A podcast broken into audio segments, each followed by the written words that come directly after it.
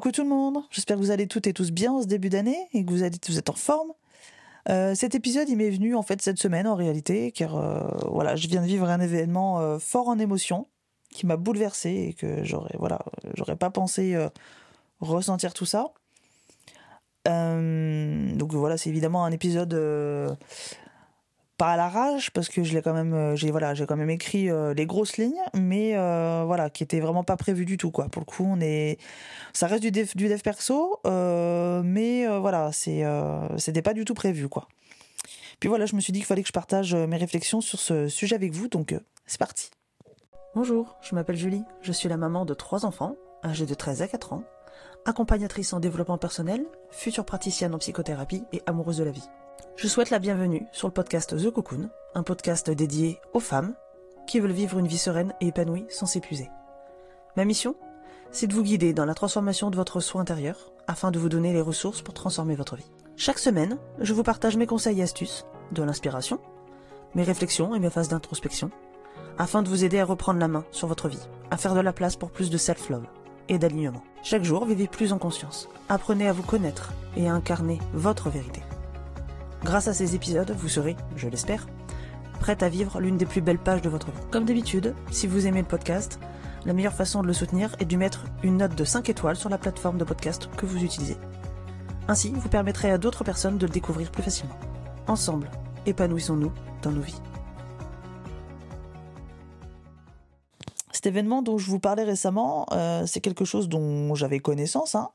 Déjà depuis des mois, je savais que ça allait arriver mais j'aurais pas imaginé que ça puisse euh, venir réveiller autant d'émotions chez moi, mais également d'anciennes blessures. En fait, en cette fin de semaine, je suis devenue tata, voilà, pour la première fois. C'est quelque chose que voilà, je vais découvrir pas à pas, parce que je connais absolument pas cette nouvelle mission que la vie me donne. Donc j'ai tout à découvrir.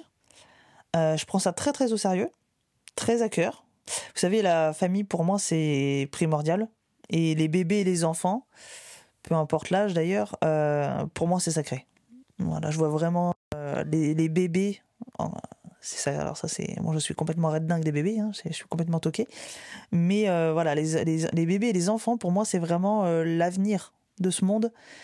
Donc voilà, pour moi c'est sacré, vraiment. je me rends compte aussi que j'ai énormément de chance d'avoir ce privilège-là, que de pouvoir être tata.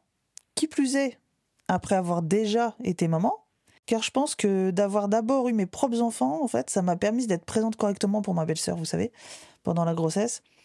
Et euh, ça me permettra certainement d'être une tata peut-être plus sereine, du coup, avec déjà des connaissances sur l'enfant, ses besoins, enfin, de par euh, ce que je fais aussi euh, ici, mon travail, etc., sur le côté, voilà, plus psychologie et développement, etc. Mais du moins, voilà, moi, ça me rassure et ça me permettra d'accompagner aussi au mieux cet enfant quand il en aura besoin, quoi pendant toute la grossesse de ma belle-sœur, que j'aime énormément, euh, j'ai toujours essayé de trouver le bon dosage, vous savez, entre être présente pour elle et en même temps ne pas l'étouffer de ma présence, justement.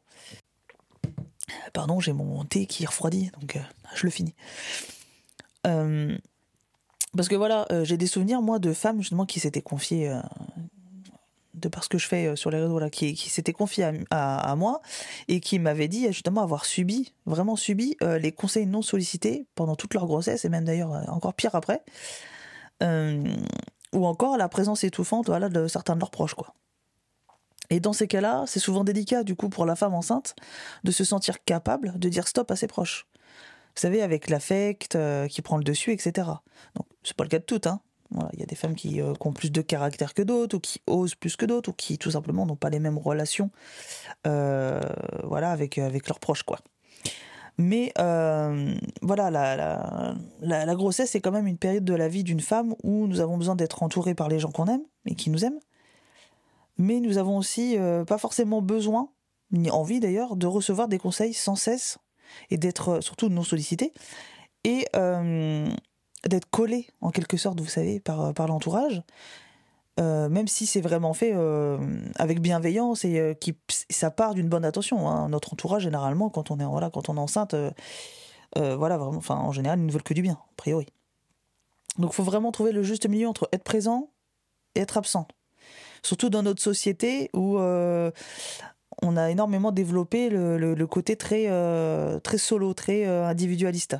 Vous voyez On n'est pas comme dans certains peuples ou dans, certaines cultures où ils vivent déjà tous ensemble. Voilà, où il y a une seule grande, immense maison, mais tout le monde vit ensemble. Voilà, avec euh, les oncles, les tantes, les cousins, cousines, les papis, mamies, tout le monde. Hein. Et donc chacun s'entraide, etc. Donc ça, c'est aussi culturel. D'ailleurs, je me souviens que lorsque j'étais enceinte de mes propres enfants, j'ai vécu d'ailleurs les deux situations en fait. Je me souviens qu'enceinte de mon aîné, donc de Kathleen, l'entourage proche et même moins proche était ultra présent. Presque trop limite parfois. Vous voyez, voulant vraiment bien faire. J'étais en plus dans une situation, moi, qui était un peu voilà différente dans le sens où j'étais toute seule. Euh, pour la grossesse, pour la vie, pour voilà, j'étais toute seule.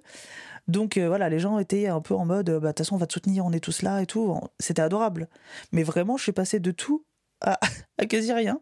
Du coup, quand j'ai mes autres enfants, alors pas de la part de tous mes proches, hein, bien sûr, mais une, bonne partie qui avait été ultra présent pour, euh, mon aîné, euh, finalement, partait du principe que bah, de toute façon, j'étais plus toute seule cette fois-ci. J'avais un conjoint désormais.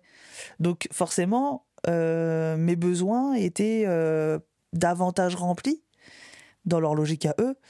Euh, et donc du coup n'avait pas n'avait pas lieu d'être aussi présent quoi et en fin de compte si j'ai vraiment manqué de leur présence j'aurais voulu vraiment voilà avoir plus de alors bon, nous on est tous un peu plus ou moins éloignés des uns des autres mais euh, comme d'ailleurs beaucoup de gens maintenant mais voilà j'avais vraiment besoin de d'avoir un coup de fil d'avoir des messages euh, de prendre des nouvelles etc vous voyez ça c'est des choses voilà de passer du temps aussi physique hein, avec avec certaines personnes ce que j'ai pu faire avec mon, mon aîné, mais que j'ai pas, jamais connu avec mes autres. Hein. Donc euh, ça, c'est des choses qui m'ont énormément manqué. Alors voilà, vraiment, j'ai essayé de faire de mon mieux pour conseiller quand c'était vraiment nécessaire. Donc finalement, assez peu, hein, en fait. Et euh, j'ai simplement fait en sorte qu'ils sachent euh, tous les deux que ma porte était ouverte H24, 7 sur 7 pour eux et pour leur bébé, et que s'ils en sentaient le besoin, ils avaient juste à demander et je serais là pour eux évidemment. Et au final, ils m'ont dit, à maintes reprises hein, d'ailleurs, euh, avoir énormément apprécié, justement, de ne pas avoir été euh, envahi comme ça. Euh, ça ils l'ont assez été comme ça, je pense. Et pour autant, avoir tout mon soutien et mon amour, en fait. Donc finalement, c'est un peu comme tout. Le plus dur, c'est simplement de trouver l'équilibre qui convient à l'ensemble des personnes concernées, de s'y tenir, évidemment, et d'adapter aussi cet équilibre, si besoin, au fur et à mesure du temps qui passe, et en fonction de l'évolution de chacun. On a évidemment une femme enceinte n'a pas les mêmes besoins qu'une femme qui vient d'accoucher. Euh, et qui encore n'a pas les mêmes besoins qu'une femme euh, qui, a déjà un enfant depuis 5 ans, quoi. Vous voyez? Et euh, pareil pour le bébé, évidemment. Donc voilà, ça c'était la première chose dont je voulais vous parler. Mais il y en a aussi une deuxième. D'où pour moi la, complexité de trouver un titre à cet épisode, puisque bah, voilà, je ne savais pas tellement comment comment trancher entre ces deux sujets et regrouper euh, tout ça sous un même titre. Donc, euh, donc voilà. Euh, lorsque j'ai reçu le message en fait de, ma belle-sœur hein, cette semaine pour me dire ça y est, le travail a commencé, bientôt tu vas de tata, etc. Alors évidemment, j'étais ultra excitée de bientôt devenir tata pour la première fois, hyper heureuse pour les futurs parents, etc. et puis bah, pour tous les gens voilà qui, qui vont, entre guillemets, bénéficier de cette naissance, euh, qui seront impactés par cette naissance. Puis là, tout d'un coup, j'ai aussi commencé à pleurer. Vraiment, je m'y attendais pas. Hein. Des larmes qui arrivaient comme ça, sans que je sache pourquoi. Et qui, en plus de ça, ne s'arrêtaient pas du tout. Hein. J'avais beau mes yeux, ça continuait encore, et encore, et encore. Je disais, mais c'est pas possible. Ça m'a complètement désarçonné. Je m'y attendais pas. Je m'attendais à pleurer le jour où j'allais voir euh, ce bébé en vrai, ça, c'était sûr et certain. Euh, mais alors là, comme ça, à distance, juste en me disant, ça y est, ça arrive, je comprenais pas pourquoi elles étaient là du tout, hein, ces larmes. Hein. Alors, évidemment, comme je supporte pas du tout ne pas comprendre les choses, vous vous doutez bien que j'ai cherché à savoir. Et c'est assez vite, finalement, que j'ai su. J'ai compris d'où venaient ces larmes. En fait, j'avais peur. J'avais peur pour ma belle-sœur, pour son bébé. J'avais peur qu'il vive un accouchement et une naissance traumatisante, comme moi je l'ai malheureusement vécu pour mon dernier accouchement il y a 4 ans. D'en reparler d'ailleurs, ça me remue un petit peu.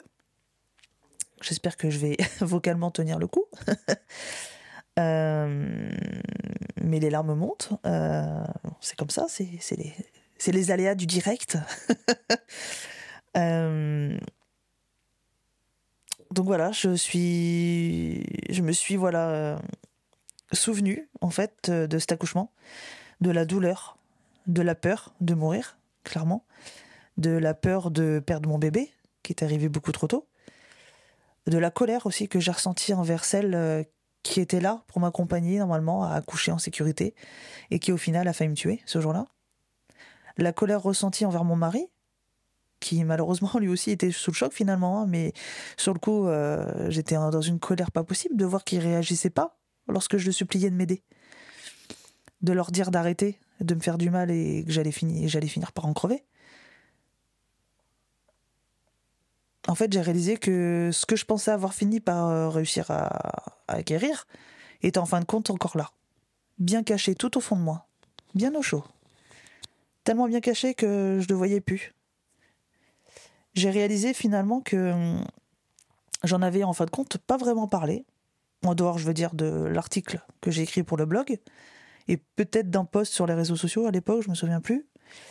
Euh, en fin de compte, j'en ai jamais vraiment parlé de ce jour-là de ce qui s'est passé. Avec mon mari, on n'en parlait pas des masses parce que c'était, voilà, c'est toujours d'ailleurs, un sujet un peu tabou. Lui d'ailleurs n'arrive toujours pas à regarder les photos de Nayeli quand elle était en, néonate. Euh, ce qui d'ailleurs pour moi n'est pas du tout un problème, bizarrement. Moi au contraire, je, regarde facilement ces photos peut-être parfois avec une petite larme au coin de l'œil, mais j'arrive à la regarder. Lui, pas du tout. Et c'est vrai que c'est un sujet du coup qu'on n'évoque jamais, hein. jamais. C'est vraiment tabou, c'est on n'en parle pas. Euh, et d'ailleurs, les rares fois où j'ai essayé d'en parler, il me disait tout le temps non, attends, je... non, on va on parle d'autre chose, j'aime pas ça. Donc voilà, finalement, en dehors de, de, de, de cet article-là sur, sur le blog, euh, finalement, je réalise que j'en ai pas vraiment parlé. Peut-être que je devrais le faire ne serait-ce que pour aider les autres femmes qui elles aussi ont subi des violences gynécologiques, à voir qu'elles sont peut-être pas seules finalement. Peut-être que ça fera l'objet d'un autre épisode, je ne sais pas. Euh, je vais y réfléchir parce que j'ai vraiment trop gardé ça pour moi. Pensant bien faire en plus, hein, parce que voilà, je l'ai, je pensais que, je pourrais l'enfouir euh, pour pouvoir passer à autre chose. Parce qu'après tout, on a envie, ma fille et moi. Euh, et puis que voilà, je me disais toujours ah, ça va, faut pas se plaindre. Il y en a qui n'ont pas eu cette chance de, de rentrer avec leur enfant. Il y en a qui rentreront jamais avec leur enfant. Moi, j'ai cette chance de pouvoir rentrer avec mon bébé. Donc on se tait et on ne se plaint pas. On relève la tête et on marche. Donc peut-être que je vais y réfléchir à cet article que j'ai déjà fait, mais euh, du coup assez, euh, à faire voilà un épisode là-dessus peut-être. Ce que je voulais vous faire passer comme message en fait dans cet épisode, c'est surtout ne cachez pas vos souffrances, vos blessures, vos traumas, vos chocs. Faites-vous accompagner. Parlez-en. Embrassez cette douleur. Vivez-la pour mieux vous guérir, pour mieux vous en défaire. Surtout, ne fuyez pas. C'est ok de souffrir quand on vit quelque chose d'horrible, de dur, d'injuste, peu importe c'est ok de pas aller bien du tout, d'avoir une période où on est complètement sous l'eau. Mais vient le temps de sortir la tête de l'eau, de relever la tête et de se faire aider, si jamais c'est nécessaire. Il y a des choses qu'il faut accepter euh, de ne pas pouvoir euh, guérir tout seul. Parfois, il faut de l'aide. C'est comme ça. Vous savez, l'être humain est un animal grégaire, à la base. On oublie souvent qu'on est des animaux on pense être euh, super évolué et faire partie d'un autre monde que, que le nôtre, mais en fait non, on est des animaux à la base. Et on est censé vivre en groupe. On a besoin des uns des autres. C'est comme ça. Donc accepter d'aller mal, c'est déjà le début. Se faire aider, c'est la suite.